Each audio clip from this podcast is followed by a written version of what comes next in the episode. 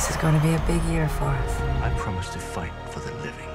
Han har rustat sig för ett litet krig där ute i skogen. What is the budget for our show? Smaller than it was. Yeah, not, not big enough.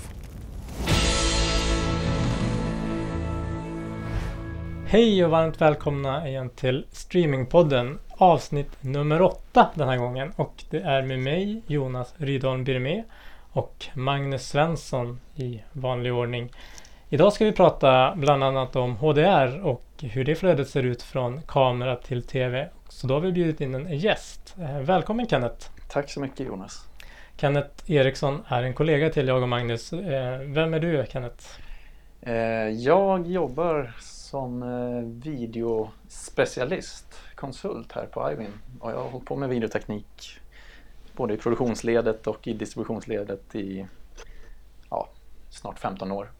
Lite mer kanske. Kul att ha dig här. Och sen så Magnus, du är här som vanligt. Jag är här som vanligt. Skönt att ha dig här. Ehm, innan vi går in på HDR så ehm, tänkte vi har fått lite kommentarer på en artikel eh, som blev publicerat här om veckan i Dagens Media. Eh, där jag argumenterar för att vi behöver en gemensam gratis streamingtjänst här i Norden. En, en app som egentligen samlar allt innehåll från de nordiska kanalhusen. Eh, och en lösning där de eh, bygger på kanal, respektive kanalbolags innehåll men också även deras eh, reklamaffär. Så för användaren så blir den gratis och de tjänar pengar på, på reklamen. Eh, så har jag fått lite kommentarer. Eh, fått ett tips från eh, Thomas på Apika som tipsar om eh, tjänsten Vidla. Känner ni till den? Nej, jag har inte hört talas om den. Vad jag förstår så är det något samarbete bland de olika biblioteken. Som, men den är gratis, den kan man gå in och titta på. får vi titta in på. Eh, och sen så hörde vi faktiskt i lördags här eh, eh, Ekots lördagsintervju med Kasten Almqvist. eh, tillsammans med de teknikinvesteringar som krävs för att möta de här globala, oerhört duktiga amerikanska konkurrenterna som Netflix, Youtube och andra som är på väg in. Så han är ju också lite inne på att det krävs eh, rätt så mycket för att komma ikapp de här stora eh, aktörerna. Och eh, det som man kommenterar här är ju eh, naturligtvis affären med, mellan Telia och Bonnier Broadcasting. Eh, så den kan jag rekommendera att lyssna på hela om ni har Mm, tillfälle. det låter som man är inne på väldigt liknande tankar i alla fall. Att, att samarbete kommer att vara nyckeln för, för de nordiska och jag skulle säga även europeiska operatörer och broadcasters. Sen har vi också en, en relaterad sak till kring det hela eh, vad det gäller en gratistjänst eller någon finansie- finansierad tjänst. Vi har ju Amazons eh, vad heter den? Eh, i Freedive eller? Freedive hette den förut. Nu har Mm. de tydligen, i vad jag läste igår, döpt om den till INDB Free eller någonting sånt. Och eh, ska även nu lansera den i Europa. Vilket innebär att det är ytterligare en ganska trång marknad. vart ju inte mindre trång tack vare ytterligare en, en stor spelare som Amazon också. Men och då, och det här, då pratar vi om en gratistjänst. Vi pratar om en, en, en annonsfinansierad eh, tjänst baserad på eh, IMDBs databas vad jag förstår. Okej. Så att den blir intressant att följa vad, vad som kommer ut av den även i Europa. Det var ju oklart när den lanseras i Europa. Men Mm.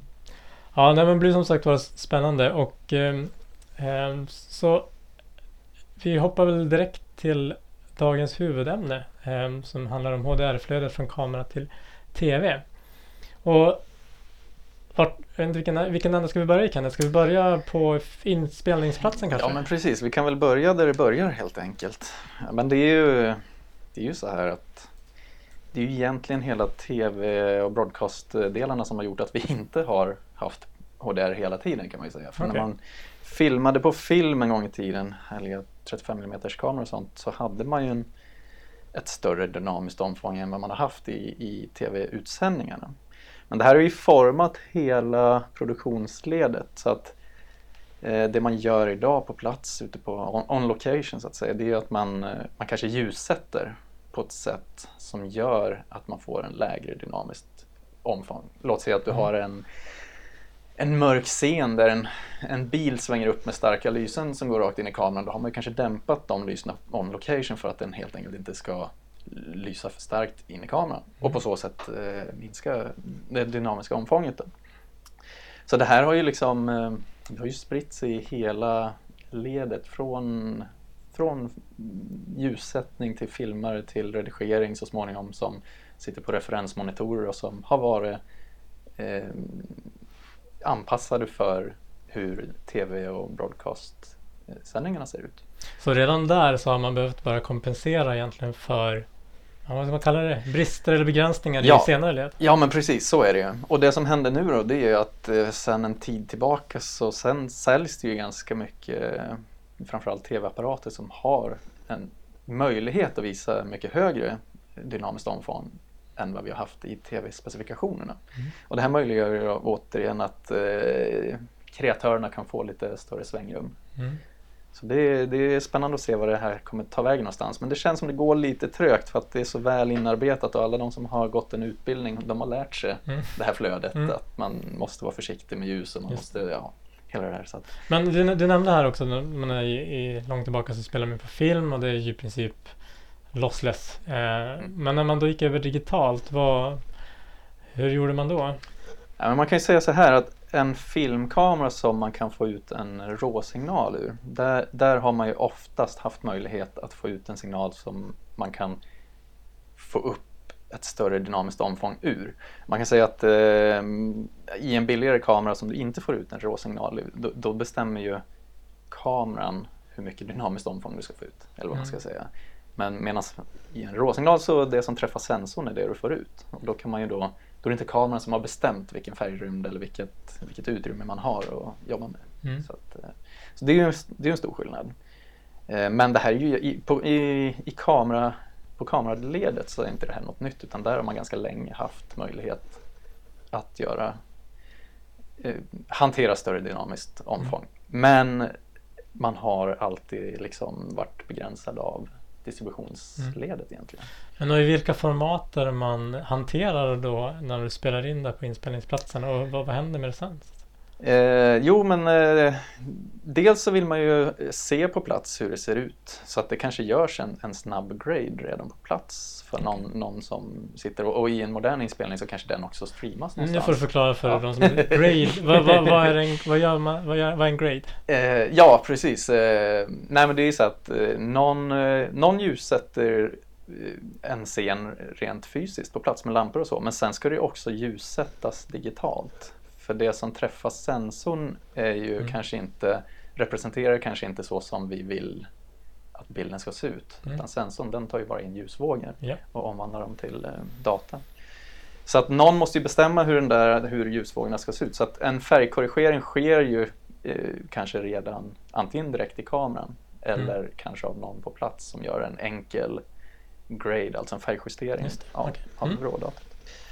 Mm. Och, sen, och då lagras det in i Ja. fil eller? Ja, precis. Då har man ju en, en, eh, då har man ju en fil som innehåller så mycket mer data än vad man kanske får ut i slutändan. Så, och det är ju perfekt för då har man någon, mycket att jobba med. Låt säga Mm. att man jobbar med en green screen teknik till exempel så är det ju väldigt bra om man har väldigt mycket färginformation och sånt. Mycket, mycket mer än vad man kanske behöver i slutändan. Mm. För att man enklare ska kunna ta bort delar i bilden eller ändra på delar i bilden och så vidare.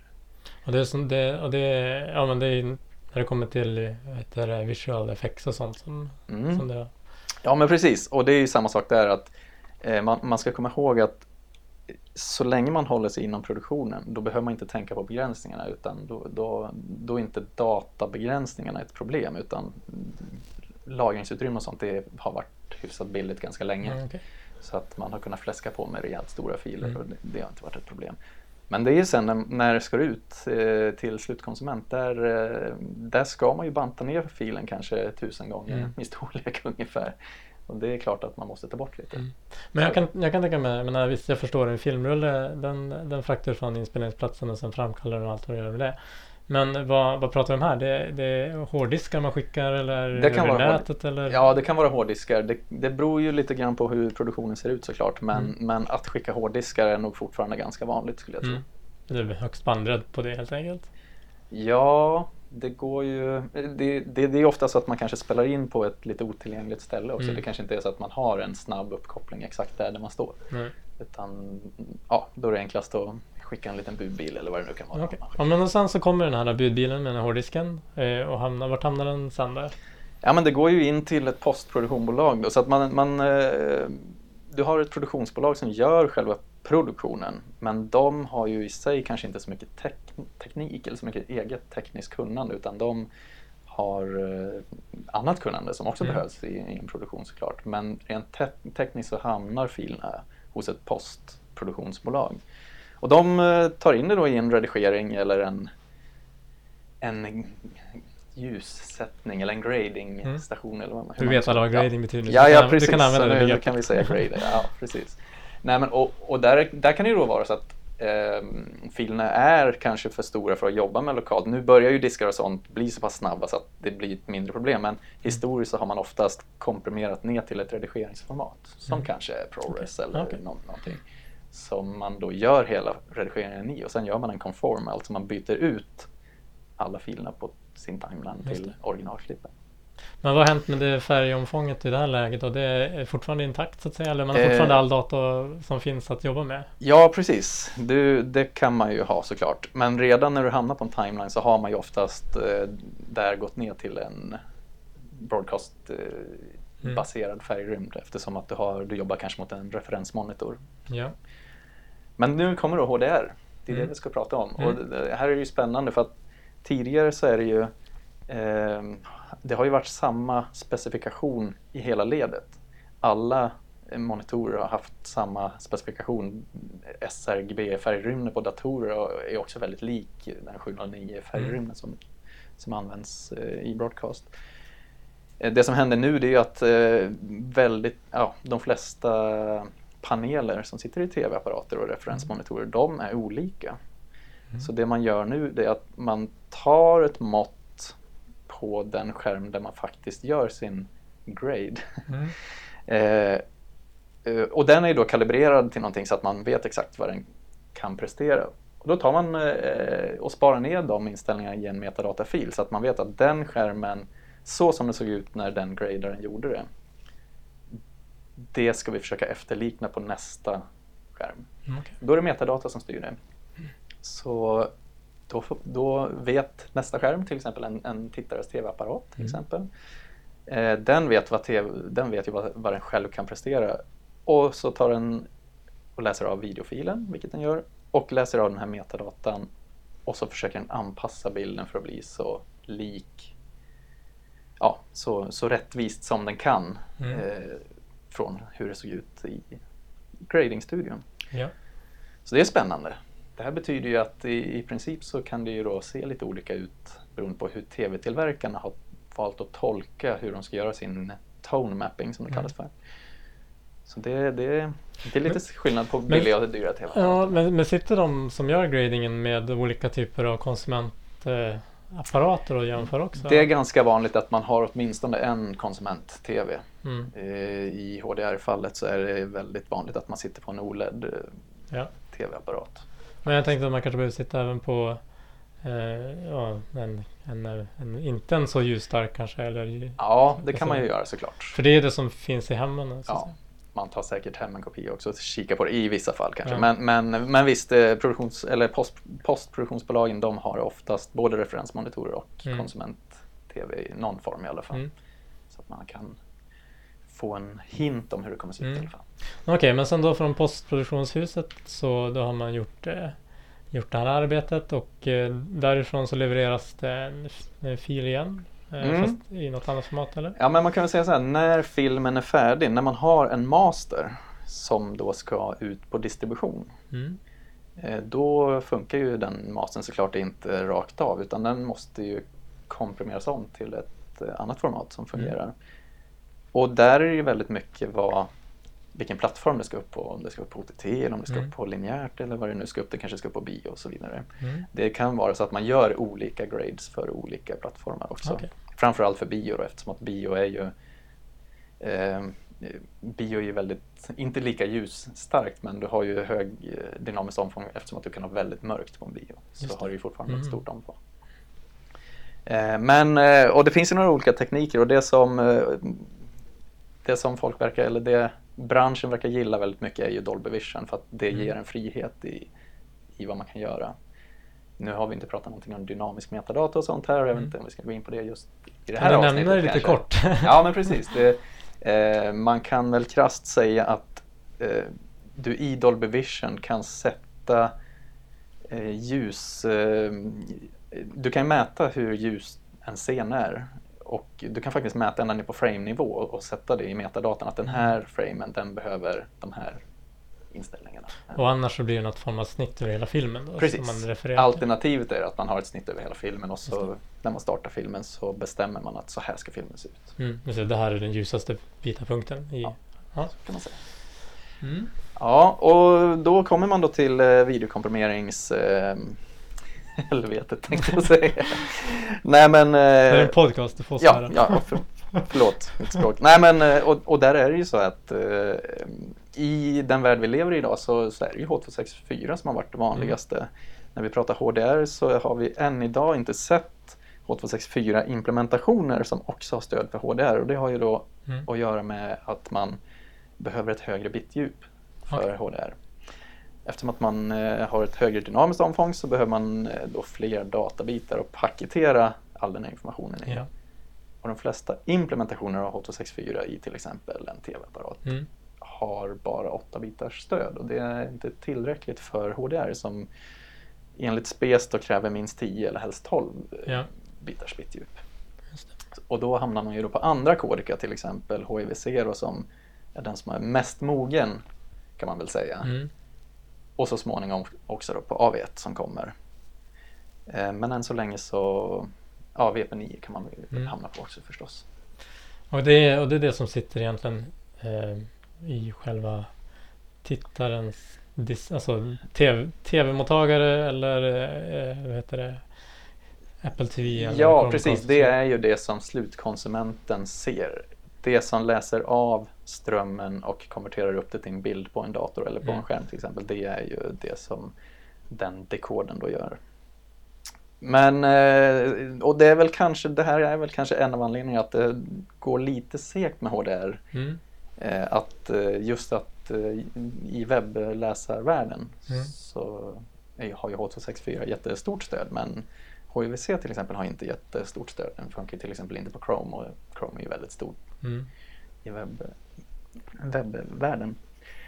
Så vi får väl se lite vad som händer med AV1 i och med att alla är ju på det tåget men AV1 är inte riktigt, riktigt där än och vi kommer väl komma till den Mm. punkten lite grann Mm. senare här i, i Mm. podden.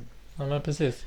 Ja men jättebra, då tror jag fått en hyfsad bild över komplexiteten här och eh, du nämnde Dol- Dolby Vision här som ett dynamiskt metadata. Finns det en, är det, det är en standard, finns det någon annan standard kring dynamisk metadata? Ja, du har ju HDR10 då som är inte dynamisk metadata Mm. utan det, HDR10 är ju kan man säga det som eh, alla som säger att de kan visa HDR i, i tv-världen, Mm. de, de har ofta stöd för HDR10. Okej. Mm.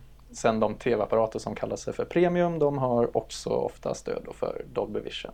Okej. Men man kan ju ta en Dolby Vision-fil och konvertera den till HDR10. Det, det går ju bra att göra. Så att, att i produktionsledet jobba i Dolby Vision Mm. är väldigt fördelaktigt. Men kan man göra det utan att tappa, riskera att det Eh. förändrar bilden på hur det var tänkt så att säga? Om du har en extrem produktion med Mm. extrem mycket ljus, mörker och allting däremellan Mm. så är det klart att du kan ju tappa när du inte har tillgång till att säga till tvn dynamiskt vad den ska visa. Eftersom att en tv har ju en, fortfarande en begränsning. Men det är ju det jag fiskar efter att du behöver inte ha kanske en Dels så gör man kanske en grading för REC 709 alltså icke HDR och sen så gör du för Dolby Vision men du behöver inte göra nytt ytterligare för HDR10 då så Nej. Eh, Men sen finns väl HDR10 Plus också som Ja, ja, Samsung precis. är inne och bråkar med med dynamisk metadata Mm, exakt. ovanpå HDR10. och det är ju väldigt likt Dolby Mm. Vision. Det är ju bara det att de verktygen man sitter och jobbar i är ju oftast anpassade för Dolby Mm. Vision. Men i slut, eh, i, i leverans, i distribution, absolut, då kan man ju då göra om det till HDR10 plus. Mm. Och det funkar ju bra. Då får man ju den eh, dynamiska metadatan med sig men det kanske hamnar på icke premium tv-apparater till exempel. Ja men grymt. Tack ska du ha Kenneth Mm, eh, för, för den crash coursen kan man väl säga i, i eh, HDR-flödet. Som ni hör så är det inte helt trivialt att få till. Eh, och det kan vara kostsamt i, i mångt och mycket men tittar vi runt omkring oss nu så har vi ju ett större utbud faktiskt. Netflix har ju, ju, levererar ju mycket av sitt innehåll i HDR och Amazon Prime Video har det också. iTunes har det också. Eh, Det är väl kanske de lokala aktörerna som vi saknar hos just nu. Ja, som en sista, ett sista inlägg är väl att de flesta produktioner, nya produktioner, görs ju med stor sannolikhet i HDR. Mm. Det är väl snarare i distributionsledet kanske som man fortfarande kämpar på lite grann. Mm. Mm. Jag tror att det är lokalt. mycket hänger på att dels är det oförståelse att det inte behöver vara så komplext som man kanske vill, vissa vill framhäva att det är. Och Mm. sen givetvis så, det förknippas ju tyvärr väldigt ofta med 4K, vilket gör att du har ganska stora bandbreddsökningar för du har mycket mer pixlar. Mm. Och HDR har ju faktiskt av ingen anledning alls knutits väldigt tätt med 4K. Mm, så Vilket egentligen inte skulle behöva vara. Men, och det gör ju att det är ytterligare ett steg att ta för att distribuera HDR. Så är det inte bara att du gör det på befintligt antal pixlar utan du gör det även på det, ett stort, större antal pixlar. Jag kan väl tänka mig att det har med tv-tillverkarna där som Självklart. ser, när det handlar om att göra en ny display eller en ny Ja. panel helt enkelt. eh, Som är större. Men, men där kan man ju också säga att just tv-tillverkarna, de ligger ju också väldigt långt fram. Mm. Det var fyra, alltså det är svårt att köpa någonting annat än en 4K HDR-TV Mm. idag. Mm. Eh, då ska man gå ner på väldigt små storlekar. Mm. Och även mobiltelefoner och till viss del även skärmar på datorer börjar ju få lite, ja, få stöd för eh, Mm. lite mer ljus, Mm. ljusstyrka. Jag tror att som du sa, kompressionen är en sak. Jag tror att även distribution och sådana saker har, har lite utmaningar kvar att lösa. Men jag tror att det heller inte är så pass komplext som eh, vissa i branschen får det att fram, framstå. Det kan vara en ekonomisk fråga och att eh, man fortfarande försöker ifrån filmstudiehåll ta mer betalt också för någonting eh, som egentligen kräver mindre jobb för Mm. ska de leverera en, inte en HDR så måste Mm. de ju skapa en sån version. Men ja, det Ja, händer men nog lite det, saker. Det kommer nog röra sig på det. Det är stora drakar som trycker på så Mm. det, Ja. Då hoppar vi raskt över till eh, nästa ämne. Eh, vi pratade, du nämnde AV1 här som är en, en standard för videokomprimering. Eh, och där har vi en nyhet kring tjänsten Vimeo. Magnus, vill du förklara lite kort vad det handlar om? Det handlar om att de gick ut med ett announcement nu, eller ett, ett, ett uttalande för någon vecka sedan och sa att eh, de har nu stöd för AV1 videoformatet i ett litet begränsat antal filmer fortfarande. Men än så länge så har de, de har valt att... De har ju varit med ganska tidigt i eh, Alliance of Open Media som standardiserar AV1. Och nu har de implementerat vad de säger i produktion AV1. De säger ingen... Så att säga, alla, alla vill ju gärna jämföra. Mm. Eh, Jämföra är jätteintressant här tydligen. Och i de, Vimeo har ju inte gått ut med några jämförelser vad de har sparat jämfört med att ta någon annan codec eller någonting sånt. Utan de har ju i princip bara sagt att vi använder den eh, standardcodec som finns och den eh, biblioteken som är framtagna av Mozilla och vi komprimerar filmerna i AV1 och lägger ut dem från och med nu. Ja. Sen har ju då, då kommer en, en del onda och en del diskussionsobjekt på och börja prata om är det verkligen moget tillräckligt? Eh, Har vi sett några förbättringar? Ja. Jag tycker det är irrelevant i den här frågan just nu. Att jag tycker fortfarande någon måste ju ta täten och försöka. Mm. Mm. Så att, det är väl med. De har gått ut och sagt att vi kör det från och med nu på ett begränsat antal och, och Mm. trial and error lite skulle jag säga. mm, tiden rinner ju på här så att eh, AV1 måste börja komma ut nu Mm. för, för H266 står framför dörren här och väntar och HIVC är ju etablerat och, och bra även om det också har brister i form av patentproblem Mm. kanske. Men, men AV1 måste börja leverera lite nu faktiskt. Mm. Vi hade ju i tidigare avsnitt här när vi pratade mer om AV1. Eh, då var det ju i samband med AV1 och eh, en eventuell patentpool kring det. Har vi hört någonting nytt kring den frågan? Jag har inte hört speciellt mycket mer än att det fortfarande bubblar. Men det kändes som att det tystades ner. Eller, intresset försvann lite för att diskutera den patentpoolens vara. Mm. Jag tror aldrig vi kommer se sista ordet. Jag tror alltid det kommer Mm. ploppat upp. Men, eh, men där förstod vi ju på att det, det skulle inte innebära så mycket på själva streamingtjänsten. Då I det här fallet Vimeo. Då skulle inte egentligen behöva... Det är inte de som be, beläggs med licensavgifter. Nej. Det var ju... Det var ju displaysidan, displaysidan som kommer att råka ut för det tyvärr. Mm. Men, så att eh, patentpoolen verkar ha tystats ner lite. Eller har, legat, har hamnat lite mer i träda i alla fall. Mm. Men det är väl Mozillas browser som kanske kommer vara den som... För den har vi ett implementerat eh, Ja. Firefox heter det. Precis. Mm, Eh, så att eh, Mozilla ligger ju i, tät och diskuterar mycket av det här. Mm. Så vi, vi får väl så att säga följa utvecklingen. Det kommer vi göra. Eh, Jag såg nu, jag sitter och letar, jag såg nu precis Mm. att det var en, en hårdvaruchipset som har börjat fått AV1-stöd också. Så att, Okej, spännande. så att det, börjar, det börjar sakta men säkert bubbla. Lite som Kenneth säger, att det, det måste ju börja visas lite resultat. Även man kan ju fortfarande säga att det är en ganska ung kodek jämfört med AIVC som har funnits i säkert 8-10 år. Så Så att är det. Mm. är lite orättvisa jämförelser också. Jag tycker inte man ska jämföra dem heller eftersom att HVC är ju en förlängning av H264 som har ännu längre historia. Så Mm. att eh, precis, AV1 är i sin linda och, Mm. och kommer ju vara med, om den nu slår så kommer den vara med i 10-15 år Mm. framåt. Vi avrundar dagens podd med eh, några ord kring Apple och Low Latency HLS som vi nämnde i förra avsnittet. Ehm, eh, och det var innan egentligen de här eh, själva workshopparna hade behandlat det på VVDC.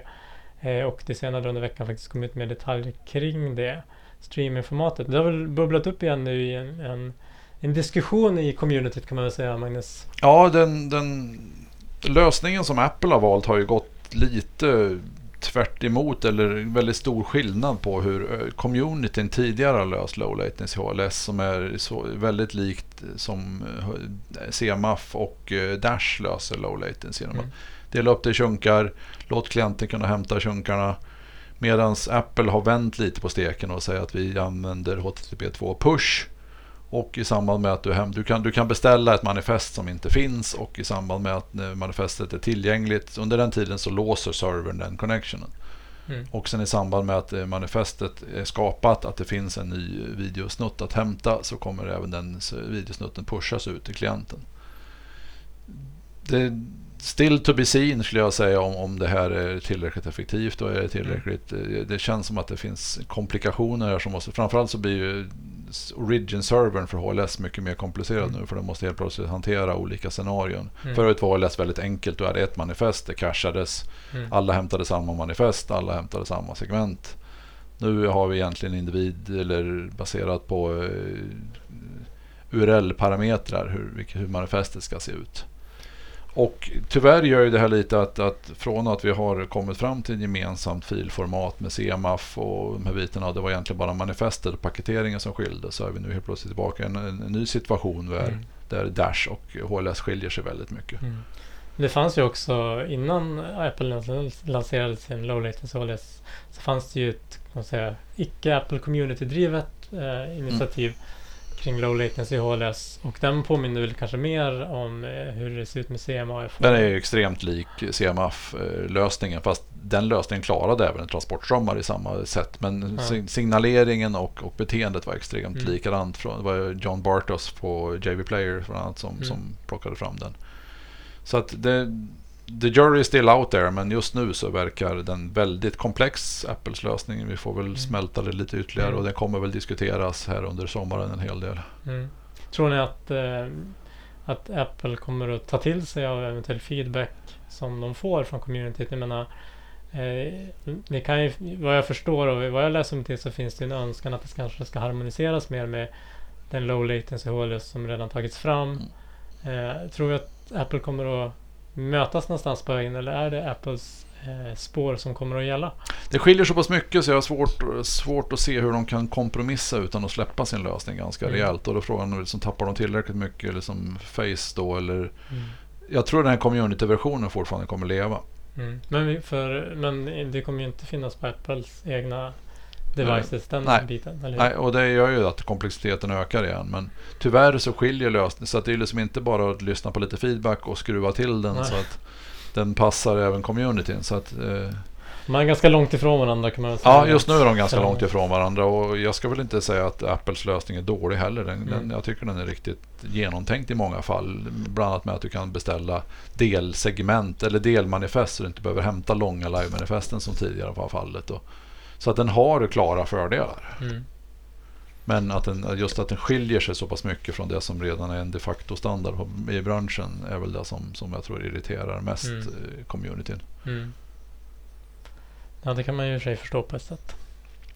Vad bra. Nej, men eh, då avrundar vi dagens avsnitt och eh, eh, tackar vår gäst Kenneth Eriksson som gästade oss och beskrev HDR.